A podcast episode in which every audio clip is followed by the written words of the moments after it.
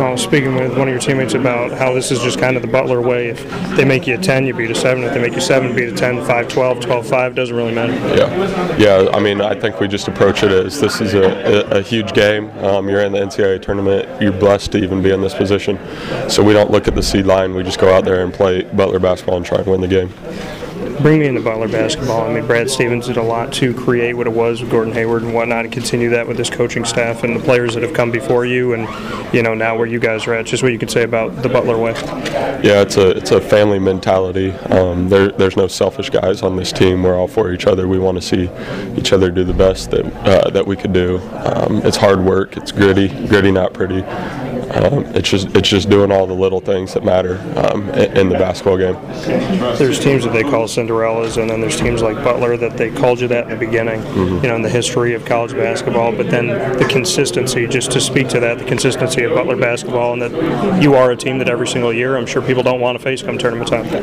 Yeah, I, th I think back then those team those teams were extremely talented, um, and, and, and that's something we try to carry on. Is that those guys came before us and, and they lived out the Butler way, and we're trying to do the same now. Um, and yeah, I think those guys are what earned us the respect that we get now.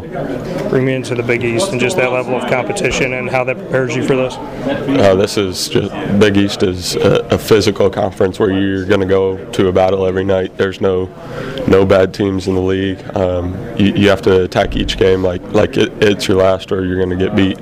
Um, so I think it's it's a physical league with very talented players, and, and every night matters. Bring me into some adversity moments that maybe you had when you look at the Villanovas, the Seton Halls, and you know the Providences of of the Big East. Yeah, I mean, I think you, you mentioned some of those games. Um, going to Villa in the Big East tournament, getting beat by Villanova, being down nineteen nothing, um, losing to a great Saint John's team at Saint John's. Um, that's it's it's another tough environment. Um, the Providence game, we let it let it slip away. Um, but I think those games all, all really matter at this time of the year, um, when you're when you're trying to get things done um, in March and in, into April. Um, those ga those games really help you. Arkansas made a push and got the lead. You guys took it right back and then didn't give it back to them in the second half. Just what you could say about what they were doing in the first half, how you adjusted to it quickly, and then took care of business. Yeah, I think uh, we we came out and started off great, and then we we we got a little slow, but.